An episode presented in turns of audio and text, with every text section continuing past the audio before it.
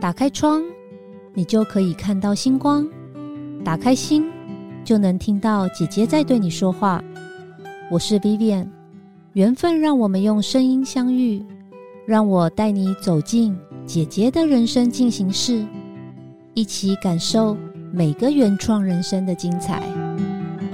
Hello，大家好，我是住在瑜伽里的里长及酷讯搜索的创办人 Vivian。哇，我们今天邀请到一个我呃里长最好的朋友，然后也是 K P N G 台湾税务部的资深副总孙兴 Sonia。谢谢 B 眼，大家好，我是 Sonia，很开心跟我的好朋友能够再来 Podcast 做初体验，然后也希望今天能够聊得开心。真的，今天看到 Sonia 好开心哦，因为我们也有一点时间没有见了哦。嗯，对，每一次看到 Sonia，我都很赏心悦目，因为 Sonia 跟我们过去认识的这个律师呢都不太一样，因为他在服装的风格上啊，还有他在跟我们沟通呃聊一些专案的 case 上的时候都很温柔，然后服装风格也很特别，所以我今天第一个问题很想要请教一下 Sonia，就是像我们都。我一直觉得，呃，律师是一个很专业的工作，然后好像都要穿深色的服装。那原因是什么啊？但我也有的时候也有发现，你也不是每一次都穿深色服装，你还有一次好像穿紫色还粉红色，真的让我印象非常深刻。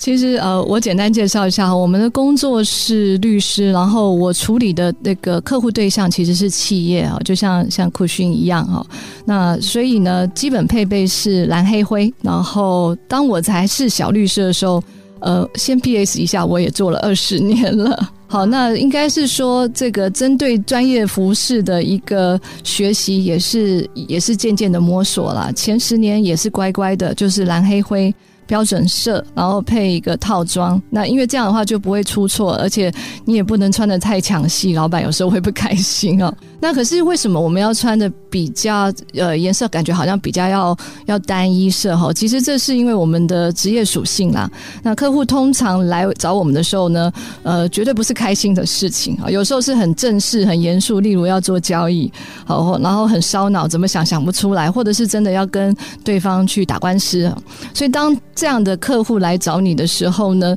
你如果穿的很花很俏，其实会让客户担心说。哎，这个我做的事情是一个很严肃的事情，那不知道这个对方的律师到底可不可以哈？就是因为他穿的那么花，他可不可以跟我同理呢？所以才会说，大家会觉得律师感觉好像故意要穿那样，其实也不是哈。应该是说，当你穿蓝黑灰，会给客户感觉比较他们在专业的这个向你求助的时候，他们会比较放心啊。那这是一个我们一开始会穿这样的颜色，可是因为我服务的客户的需求就会有不同哈，有时候他们。想要的不一定都是一些很严肃或是有点负面的事件，甚至有时候是很开心的。他们要想象像跟您这边，我们都会想新的模式啊，有一个很新的 exciting 的 model 要开始 launch 的，想要知道法律上哦要要注意些什么。那或者是有时候我们是做一些合作投资并购，这是开心的事情哦。那在这个时候呢，因为也随着我的年资的增长跟客户的熟悉度，我就会穿衣服的时候会看场合啦。那这也是因为年资到了哈，就是说你必须要去看到说跟客户熟不熟，还有在这样的场合中，甚至呢，如果说是一些协商谈判的情况，是不是真的要穿的这么蓝黑灰，让对方觉得你好像都整个呃这个武器都这样子全部出来，还是你想要穿一个让人家觉得你是好沟通的哦，所以你才会你会看到说，如果我有时候会穿本色的，那代表说我想要瞧事情哈，我希望大家喜欢我，相信我，然后知道我是。不是要来表现，然后跟对方对立的？好，所以其实到了这几年，就是像丽丽很敏锐的观察到，我的衣服就会比较柔和。那另外我也会看我心情了，所以就是有时候心情大好的时候，就像像像你跟 Jason 都是我好朋友，我来了要去找你们的时候，我都会穿点颜色，让你们知道说我是心情很开心这样子。哇，原来呃每一次 Sonia 跟我碰面的时候都有这个用尽心思，好感动。所以。其实白黑灰只是说这个业界的一个潜规则啦，你想要给对方一个可能比较理性、沉稳的感觉，但是其实公司没有规定一定要这些颜色，对不对？没有错，因为毕竟我们现在是很尊重这些。呃年轻族群，然后我们不想要用蓝黑灰去绑住他们哦，那所以才会说，今天除非真的要去去一个很正式的场合哈，去开会啊，或者是你要上台去做一些演讲，然后在一些正式的研讨会，那这个时候因为涉及到整个事务所的形象，所以我们都会先有讲好，就是不是蓝就是黑，然后就是灰，好，不要不要其他的东西。可能要先征询一下这个呃所谓的主管的意见，好，那这个是我如果说推荐给比较比较年轻的一些姐姐妹妹，如果想要对我们这个行业哈，不管是律师、会计师啊，或是顾问。那这个部分其实要看场合。那如果只是今天进办公室，然后大家也很有信心，今天就是不会见到客户，那通常我们都会在办公室放一套啦。哦，也就是说，如果我今天真的不会见到，可是客户有时候突然有急事，他想要来跟你，就是等于说生意来了，那你你也不能还是穿的很休闲。哦，所以我们才会说办公室还是会放一套。哦，原来如此，难怪。所以其实我觉得服装真的蛮重要，因为我以前第一份工作是公关公司，然后。我们那一次每次办活动的时候，老板就会要我们穿，全部的人都穿黑色。那我以前也不是很理解为什么，就后来我才知道，就是说因为黑色给人专业的感觉。那在这个当下这个活动，只要找到黑色衣服的，可能就是我们在办活动的这个专业的这个公关人员。哦，所以其实服装，我觉得颜色是一个，然后材质其实也是也很重要嘛，哈，对不对？那大家就是有所不知哦，因为今天是一个 podcast，大家没有看到 Sonia 本人，Sonia 本人真的很漂亮，然后很瘦。这个我也很好奇，其实我跟 Sonia 会变得这么熟，是因为呃，我们有的时候不务正业啦，就是聊公事聊一半之后，三分之二的时间都聊其他的事情，韩剧 还有韩剧，韩剧，对对对，因为我每次看到跟律师有关的韩剧啊，我都会敲 Sonia 说，哎，比如说像前阵子很有名的《非常律师》，好，大家应该多半都有看过，或者是那个《少年法庭》，不管是呃幽默的、喜剧的、爱情的，或是真的在讲法律的，我都会敲 Sonia，一方面。是想跟他讨论，然后一方面是我想要问他，就是戏剧里面演的真实性这样子，然后为什么常常看到有些那个检察官会去追追犯人这样子？对我跟收尼亚其实聊很多，然后我知道收尼亚其实平常律师的工作上班就已经很忙了，然后要呃研读非常非常多的资料，然后呃要记很多的东西，这很不容易。可是他每天早晨还去跑步，然后平时会弹钢琴。重点是他周末，我有时候看他那个 PO Facebook 还会跳街舞，然后跳的超好的，跟他女儿一起，然后还自己煮饭，这我真的很佩服。然后还做甜点蛋糕。我想要帮我们的听众朋友问你，到底是怎么管理你的时间的？其实也第一件事，其实说小朋友大了才可以这样啦，所以我也希望说姐姐妹妹不要因为听到我的这个丰富的行程就给自己有压力哦。那我小朋友因为现在最小的都已经十岁了。所以就是说，应该是说小的上国小之后，那他们因为都比较好，就是领导统御啊，就叫他们做什么就跟着做，所以你就会发现说，你的你的时间就终于还回来了，因为他们要上学，然后也很感谢我先生帮忙顾，就是等于说我们家的模式比较不一样，是我主外，他主内，好，所以家里有先生愿意去配合像小朋友的上下班接送。那所以我就本身我以前就是一个多元兴趣的人啊，那小孩子有了以后，更是想要带他做一些呃像运动的事情。跳舞的话是真的对小朋友很好，他可以那个练习手眼协调。对，所以呢，这个是尤其女孩子，我会觉得呃，因为在跳舞的时候，你会看自己的姿态，那你就不得不面对自己的，不管是从身材跟站姿这样子哦。所以，所以我是觉得我我老大老二我都会带他们去跳舞。练钢琴是因为小时候的遗憾，我小时候就是妈妈带我去，然后我那时候没有心也没有兴趣。长大以后发现我有几个好朋友，他在人生低潮的时候，他就会带着我去雅马哈钢琴听他弹，那我就会觉得说啊，原来这个李乐色玉叔叔。它有它的必要性，可是我要到了三四十岁才知道，说它是可以自己安慰自己的啊，自己让自己开心，甚至也可以让旁边人开心的一件事情啊。所以我就下定决心，去年开始练钢琴，刚好加上我的小女儿也在练钢琴。那我每次看她哩哩啦啦的，我就与其我像我小时候那样子，就是念我妈妈念我的话呢，然后我反而更不待见。我现在就跟着她一起练，然后我会拉着她一起去钢琴教室练琴。那他就会比较会有兴趣哦。所以也是都是为了小朋友。那最后一个就是说煮菜这件事呢，我也是觉得这是因为我喜欢做吃的。那所以大学的时候就开始会做蛋糕，然后我妈妈从小练我啦，就是做菜，好煎煎鱼啊，然后做一些年菜，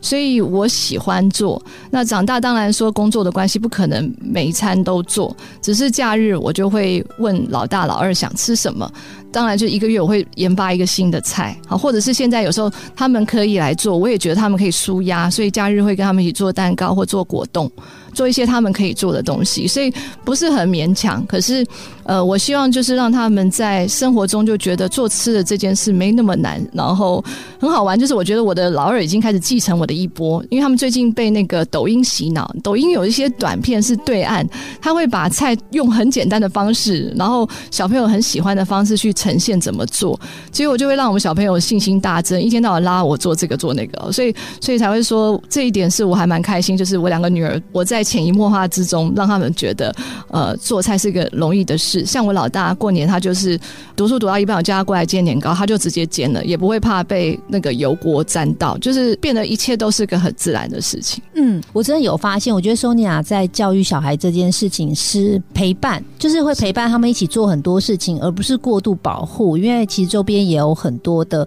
父母有感觉到，就是哎，怕小孩子这个考试考不好啊，或是念书念不好，所以什么事。情都叫大家不要做，可是我觉得 Sonia 是反其道而行，她反而是很多事情就是一起做，大家一起做，而且在这个过程里面，好像可以提升亲子关系之外，好像也可以让他们培养一些这种兴趣。是哦，我我觉得蛮好的，我自己是蛮喜欢的啦。就是呃，如果有这样的妈妈，谢谢谢谢。对，所以刚刚从 Sonia 的这个聊天的过程中，有发现其实家庭对你来说很重要。然后我也知道 Sonia 其实跟爸爸关系很好。但我也知道你的工作真的很忙碌，所以家庭跟工作两边的压力，你平常是怎么平衡和调整自己？然后就看待这种家庭的亲子关系，你又怎么去？就是呃，你你的看法是什么？是啊，对，应该是说我其实，在家人的部分哈，也是因为曾经失去过，所以会非常的珍惜，尤其是对上的长辈的一个。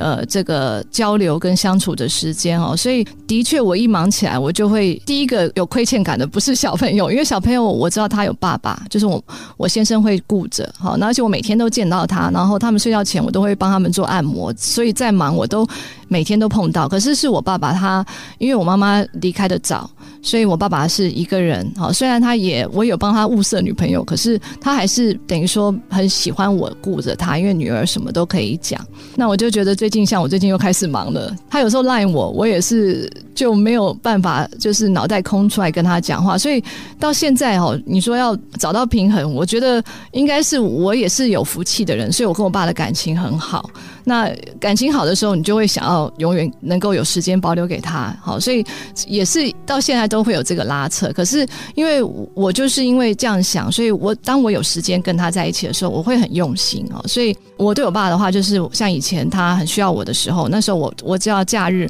我都会跟我先生说。哎，我整个上午就是不会回家。那我所以这个必须这样讲，我也很感谢我我先生愿意成全我。就是我不是尽孝道，是因为我很爱我父亲，所以我会觉得说，今天我难得陪他，我不要让他觉得，哎，我我待会还要赶回家。所以我就会说，整个上午呢，我就陪你呢走啊，因为我爸爸很喜欢走路，他现在的。年纪也不适合跑，也不适合爬山，所以我就会带他走到像以前会带他走到这个迪化街啊、年货大街，然后刚好那边的店开了，就去喝个茶，然后再慢慢走回来。那我会觉得，反而就是你有机会的时候，你就多花时间让他做一些比较有 quality 的相处。那我现在是觉得说。现在比较多人有儿都会回去陪父母，可是陪父母手机就拿出来。那我爸爸在我旁边的时候，我是真的不看手机，是反而是他自己开始难看手机的时候，我就想说好，你看我才看。可是如果是我陪他的话，我就会大包小包带吃的过去陪他，然后看他吃东西，然后跟他聊自己的状况跟他的状况。就是说，时间一个月可能也只有这种 quality time，大概只有两三次。哦，那我就每次我都是像就是。最后一次见他的去找他，就是我不会想要说啊，以后下次还还会想见就见这样子，所以应该是说，因为就是平常有空没有办法有时间，所以每一次都很很怎么样，很珍惜啊。对，嗯，好感人哦！我刚刚都觉得 Sonia 是不是讲着讲着 没有要感动了？不会，对我觉得难怪人家说女儿是父亲前世的情人，但我自己其实跟我爸爸感情也很好，所以我我其实真的非常可以体会 Sonia 刚刚说的这种状态，因为我这几年也渐渐觉得我爸爸真的老了。以前我就觉得哇，什么事情找我爸，他会给我靠，然后他从小也是，我爸最常跟我讲一句话就是：“妹妹，你不要担心，有爸爸在。”然后天塌下来，我都会帮你顶着。但是我觉得这几年看到我爸，我觉得他真的年纪大了。然后有一次前两周我去找他的时候，那天寒流来，我爸以前的手都很暖很热，然后他都是当我的暖炉。然后我那天去他家的时候，他穿了他家已经开暖气喽，然后他穿了外套，然后戴了一个毛毛来帮我开门。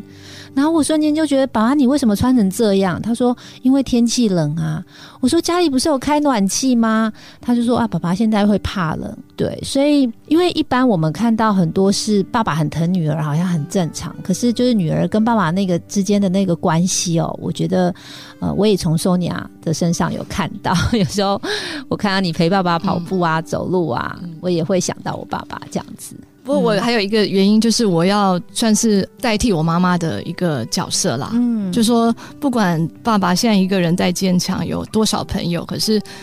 可以想象一个人没有伴啊，然后又是男生。呃，那我觉得我爸他自己很坚强，他后来以前都不会煮菜，他现在会煮了，就是煮的不好吃，可是他因为他不挑嘛，那你就会发现他也很坚强。可是我就觉得我们不能因为长辈坚强，你就。视为理所当然了，因为有时候我看到很多我同辈的人，你会发现他们就是在工作上，哎，为什么会有那样的表现？你会觉得，其实后来我发现他们一定是在家庭中有一些亏欠哦，所以他们是当你对父母的那个亏欠，其实都没有来得及去，就是像这个子欲养而亲不待的情况的时候，其实人格会被扭曲的，所以我才会呃跟我自己说，我不能再遗憾一次哦，就是这个最重要的一个人际关系，我一定要好好的 keep。住，那这这是我的根本。那如果我跟我爸的关系可以好好的维 maintain 住，那我跟所有的人的关系，就是说这是一个根本。你好了以后，那你再跟别任何人对你好，你才会有那个根基。所以我想的是蛮深的。我我就说我爸，我就跟我爸说：“哎，你不能离开我，哎，离开我，我可能要要去看心理医生啦。”好，所以大概是是因为有这种依存的关系。哎，我有发现，Sonia，其实我觉得你在从访谈的这个过程中，我就是感受到你就是一个很正面，然后很重感情、很讲情分的人。所以，我我之前在跟你聊天的时候有聊过，就是你很强调呃一个让人幸福的能力。那那时候我不好意思请教你，所以刚好今天有这个机会，你可以解释一下吗？就是让人幸福的能力，你的定义是什么？应该就是让你关心的人开心的一个能力。那这个能力不是一个，它是一个通称哦。所以基本上它是一个你要享受生活，因为你会享受生活，你才能知道让别人的生活也是一个 enjoyable。所以就会会像我刚才这样说的，我有很多技能哦，然后也很想要再开发。好，那那不管是食衣住行的一些能力以外，那还有就是说，像你说的，我我对外形也重视，是因为我知道，尤其是这一点哈，就拿来跟我先生说好了。我我是一个比较不一样的人，就是我知道男生都是视觉的动物，好，所以我从来不会跟我先生说，哎，你呃，我帮你生了两个小孩，所以你一定要接受我的样子。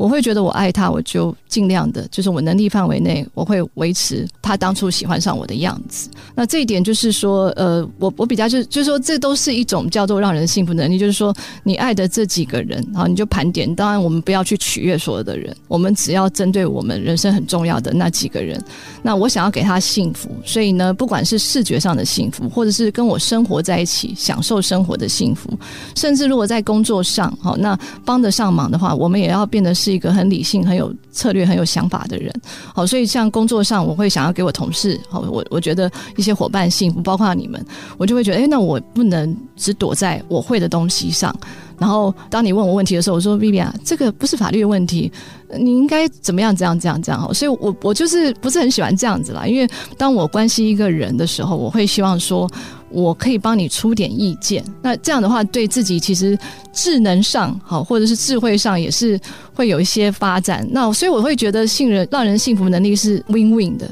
就是你可以带给你关爱的人事物好价值以外。你自己也变好。然后，所以它是一种叫做我说的，可能抱歉用英文，因为在国外待过，它是一种 aspiration，就是你 aspire 不是说你要学这些东西是为了要去 outshine，就是让别人施舍，或者你要去。就是我就想要做最棒，让大家注意。不是你，你想要做很好，是因为这些真的可以带给你关心的人快乐。好，那举个例子，像我，我舞跳的其实还 OK 而已。那昨天晚上是参加一个很很棒，也是一个朋友班客户的尾牙。那昨天人其实整个是累啊，然后甚至就是忙完了，然后跑过去，然后其实是有点虚弱。好，因为我们女生嘛，每个月好，所以就是累的时候。可是因为跟他感情跟他们整个公司上上下下感情很好，所以他们后来就。呃，只是礼貌的问一下，那哎，Sonia，呃，我们大家也都今天的尾牙就自己表演嘛，新创嘛，所以不会有什么预算，知道？那你要不要表演一下？因为你也多才多艺。那结果他一这样讲，我也觉得，哎，这个气氛很好，我就说好，我也姑娘我就上台了。然后一时脑袋其实因为整天忙，然后也没有想，然后就想到好，那前阵子心灵王心凌男孩，所以。记得它里面有几个桥段，我就说你们 Google 一下，就把那个视频找出来，我就跳。结果果然我就知道，就是这个所谓的呃能歌善舞，不是在形容一个人，是这个能歌善舞是会带给周围人快乐，所以才会一直被人家讲这些能力。所以果然一跳，大家就超开心的。哦，不是跳的好，是说因为那个气氛就会让人家觉得哇，这个尾牙有一个凝聚力，让他们都觉得哎，这个连我们的顾问律师都这么的参与这一个那么温馨的小活动哦，所以应。应该说，就是让人幸福能力，就是自己也会开心，然后你关系的人也会开心，所以也不是说都是工作，所以我才跟你说，我想要分享的是说，我当然工作是一定要好，因为你你用这个来做你的职业，可是其他的能力也可以一直去培养，然后他可以造福你的家人，也可以造福你的朋友。听完这一段，那个，哎，麻烦等一下我们发一个邀请函给 Sonia，我们二月十八春酒邀请 Sonia 来表演一段。先跟我先跟我对好，我还可以先找我的教那个舞蹈老师练一下。OK，所以哎，我我我真的很感动哎，因为你们有没有发现，Sonia 就是一个很正面的人，然后他凡事其实都是看好的那一面，然后都是用很善良的。这个角度在看待事情，那其实你刚刚有讲一个东西，我觉得跟我的想法其实很类似，因为我觉得人的情感是连结的，所以我真的相信快乐是可以传染的，所以这个幸福的能力，经过你这样子解释之后，我觉得我非常认同，因为我我自己在待人处事的时候，我也是希望可以让对方其实是在一个舒服，或是可以让他今天。哦，都可以用很正面的这个思想思考的模式去面对这个今天发生的事情。好，所以呃，我觉得这个幸福的能力真的很重要。那刚那个 Sonia 有提到，你有平常要做这么多的事情哦，你是怎么样让自己在这个事物上一直可以保持这么高度的热情啊？其实，因为呃，像刚刚讲的，除了你主观上有很强的一种我们说的 momentum 以外，其实也需要一些方法哈，所以。我每一年都很喜欢做计划，嗯，然后呃，不是不是只是做很呆板的计划，我会先说我这一年我想要达到什么，然后我还会设五年计划，就是我五十岁的时候我想要是变成一个什么样的人，所以就慢慢推变成每一年的就是大策略出来，所以我其实从大概在之前二十五六岁到美国。工作开始啊！我在那边，因为有很很强的不安全感啊，因为就是说，当你不是在自己的家乡，你旁边都是白人，然后你又是在法律这个领域。你对自己就会觉得说，我每天能够这个事务所还没有把我 lay off，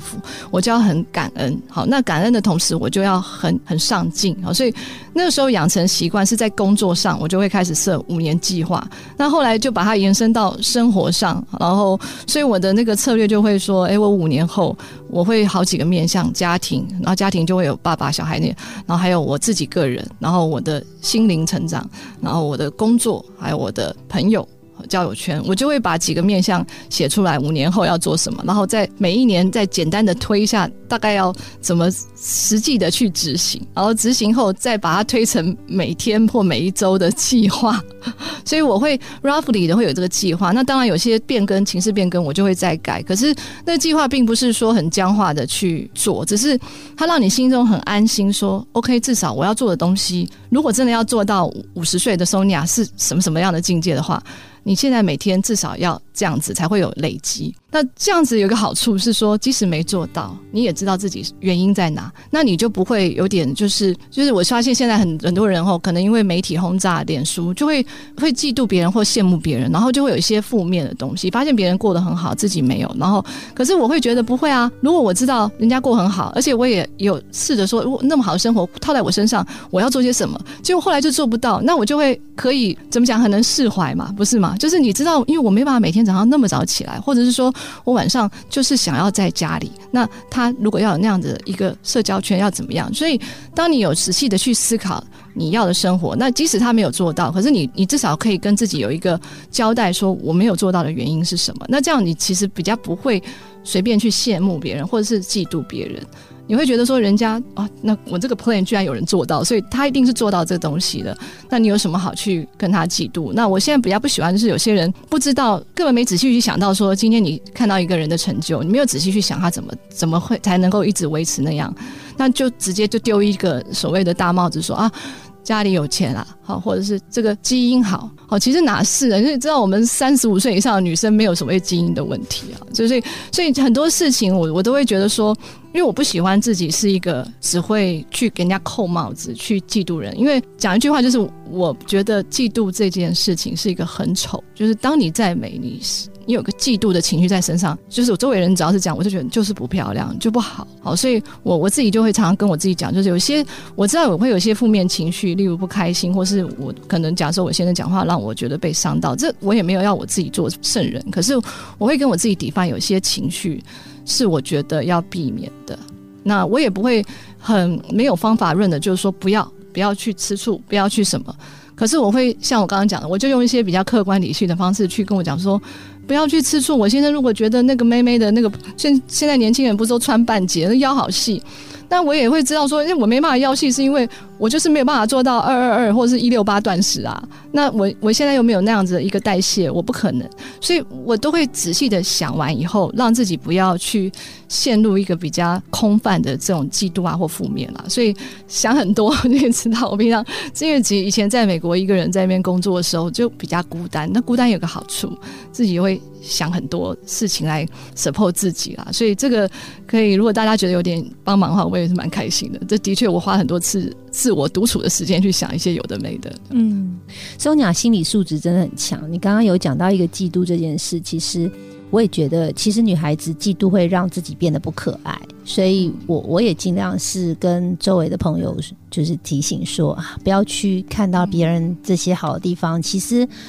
有的时候我们比我们自己想的还要好。嗯。对，只是我们自己要有一些觉知和觉察去发掘，然后相信自己其实很好。我觉得这个这个能力是要需要训练的哦。对，呃，我知道 Sonia 其实她一路以来，她在从小长大的学习过程其实成绩都很好。我记得你是北医女，然后台大，然后是纽约大学，对不对？啊，没有，我是波士顿大学。哦，波士顿大学，哇塞，对。然后在美国又拿到律师执照，然后在台湾也有律师执照。我觉得，然后你在一个这么大的这样的律师事务所工作，我相信你的压力一定是很大的。你可以跟我们的听众来分享一下，你平时是怎么疏解你的生活压力或是工作压力的吗？所以，其实刚才讲的这些让人家幸福的能力哦，虽然感觉好像很辛苦，像做菜啊，或是练钢琴啊。不过，第一个当然是运动是一定是舒压的，所以我喜欢跑步。跑步有时候不一定都在跑，有时候是快走。可是我喜欢在这个没有人，然后一大早的清晨，那那个空气非常好，所以你在那个时候你也只有自己一个人，然后听听音乐，有时候也不听音乐，就在看观察这个周围的东西，所以这也是一种放松啦。如果大家可以早起或是晚睡，我会趁就是去。就是趁这种人不多的时候，也鼓励大家去公园里面，不一定要跑步，就是走好，然后去亲近一些花草，这是一定有效的。那如果说时间上没有办法配合，像我刚刚说的，做点吃的其实很舒压，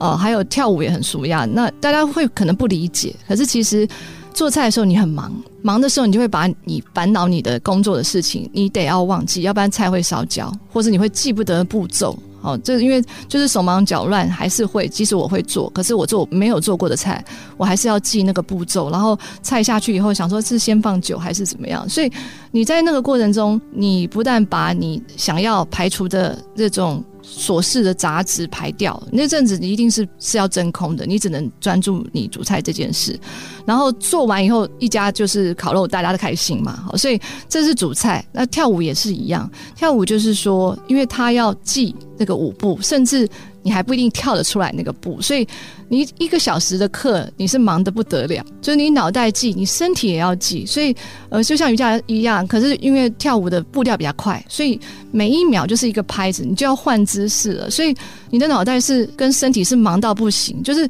你脑袋要记老师讲的，你身体也要记，因为你不可能用脑袋下指令给身体，因为一秒一秒是来不及的，所以我自己是真的认为跳舞更舒压。嗯，哦，就是他会完全的会让你，当然你不要走那个 BTS 那种，他们跳那个境界应该也压力很大。可是因为我们跳业余的嘛，我只要能够跟得上音乐，不要落一拍。我就觉得有得到，可是这样的话，这个过程其实你脑袋全部都不能想别的事，所以就是让你醒的时候不想别的事情，这对我来说就是舒压。嗯，哦，所以我做的这几件事都有，弹琴更是，弹琴就是一样的，跟跳舞一样，手指忙跟脑袋忙，因为你要记琴谱。因为现在我才发现，人家会弹琴，没有人在看这个谱，看谱只是看一秒，接下来之后哦，我弹到这里，然后重复，可是其实没有人在看那个音，这个里面的这些音符，所以呢，都是用记的。身体还有手，还有因为弹琴是要身体用力的，所以你就会发现这些我们古代说的琴棋书画，像包括下棋，我也跟我小朋友下，根本不能想别的事，所以它是一个蛮好的一个，就这些 这些所谓的生活的这种娱乐是都是很好的的一种舒压啦。好，大家可以找到自己喜欢个性或自己的能力哈，因为每个人的身体不一样，或是自己的脑袋不一样，其实有很多选择，我觉得都可以。所以找到一个自己的兴趣，然后在业余的时间去发展哦，不但可以让兴趣越来越专业，而且也可以舒压哦。那我们在节目的最后呢，呃，因为我刚刚一开始的时候有提到这个 Sonia 是 KPMG 税务部的资深副总嘛。呃，我们对你的工作都很好奇，你可不可以简单的讲一下？就是如果我们的听众朋友有这个法律上的需要的时候，可以怎么找到你？然后你这个税务的专业是什么？呃，我应该是从两千年入行哦，所以到目前为止做了二十年的这个法律事务。那我主要做的法律事务是服务的是企业哦，所以也许就是如果一般姐姐妹妹朋友们。的个人事宜呢，我我是可以就是闲聊咨询，可是因为毕竟这个法律的专业是就像大家去医院一样是有分工的，好，所以不敢有一个律师说他什么都会做，好，所以像如果我说我是企业的律师，那我就代表说我比较少去碰个人，啊，那这一块是我的。如果说用一个比较最大的分类，我做的是企业，那企业的律师中，可是企业也有很多是有走涉外，就是他会需要跟这种国际的这种呃，不管是国际他要去国外设公司啊，好，或者是他有些交易是跟国际的这些 party 要合作，这块就是我主要在负责的。那在最近这几年，我又也很很感恩，有些机会可以再碰到税，因为税也是一个企业最常碰到的，它也是法律。那只是在台湾税比较多，是所谓的财务会计师他们在处理。那我这边可能最近也是很多机会可以来学习，就是说很多交易它也有税务的考量哈，所以这大概就是我如果说这一两年我在做的部分。那就客户端来说，呃，刚才虽然说企业，可是大家都知道企业形形色色，各种都有。那我这几年我比较专注在这个创业型的新创型的企业啊，就是说他们的业务跟既有的这种百业是不太一样的，所以对客户来说很有挑战，对我来说也会持续的维护维持我对专业的热忱哦。因为我以前前十年我服务的都是外商，然后金融业啊，或者是那种大型科技业做跨境的。那这类的客户，我是从小就是小律师就开始服务。呃，也不是说他他们难度有一定的有，可是就是说，的确他们里面的人资源比较多，所以到我们这里这个外部顾问来协助的时候，就会比较局限，因为等于说他们也很有资源，所以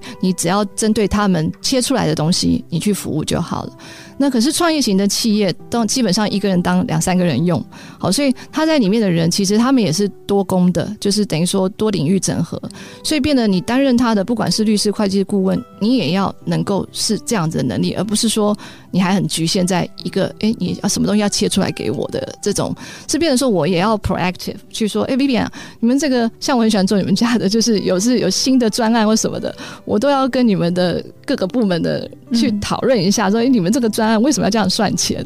好，因为我要知道你的基础是什么，然后我再帮你想出对的一些这些要怎么去设定你们的条件。所以就是说，很多东西已经不是法律了，甚至是一种对价跟以后交易这样的交易要站在说客户可以买单，可是你们又不会多担一些吃亏的风险。所以你说它是法律保护，其实也不是。好，其实其实吃亏的交易不需要法律保护，可是这吃亏交易会让企业不赚钱。好，所以才会说我在服务创业家型的。客户就会遇到很多这种很有趣、很有挑战的业务，那这也是让我这样做到二十年以后的律师，我会觉得可能叫自己也不要再叫律师，就叫自己是一个顾问，那就是主要是针对创业家型，然后我会有兴趣，然后也有这种热忱，就是一样啦，就是讲到底就是要让他们幸福，让你们幸福嘛。那幸福不是只是。